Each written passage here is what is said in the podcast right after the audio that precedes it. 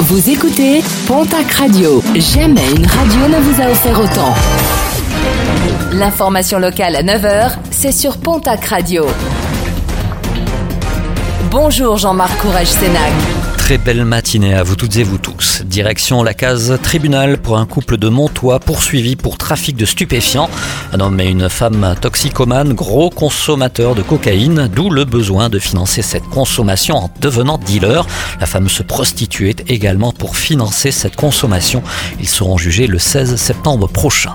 18 mois de prison avec sursis probatoire renforcé, verdict du tribunal de Pau qui jugeait vendredi le propriétaire d'un téléphone portable perdu, puis retrouvé par un passant à Pau. Un téléphone qui contenait de nombreuses images pédopornographiques. Son propriétaire a finalement été rapidement identifié puis interpellé par les policiers. Un feu de broussailles déploré samedi à Gand, au sud de Pau, une vingtaine de pompiers mobilisés, ce qui n'a pas empêché la destruction de 500 mètres carrés de végétaux par les flammes.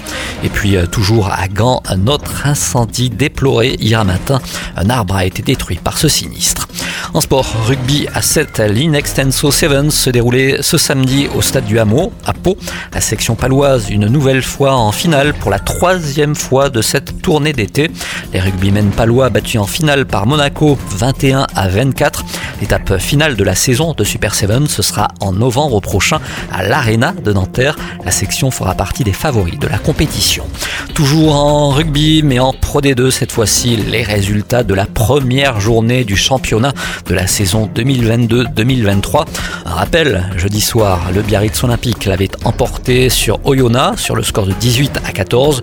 Mont-de-Marsan, le stade montois, l'emporte largement sur Aurillac sur le score de 40 à 18. Et puis en football Ligue 1, la défaite hier après-midi du TFC qui se déplaçait à Nantes, une défaite des Toulousains sur le score de 3 buts à 1.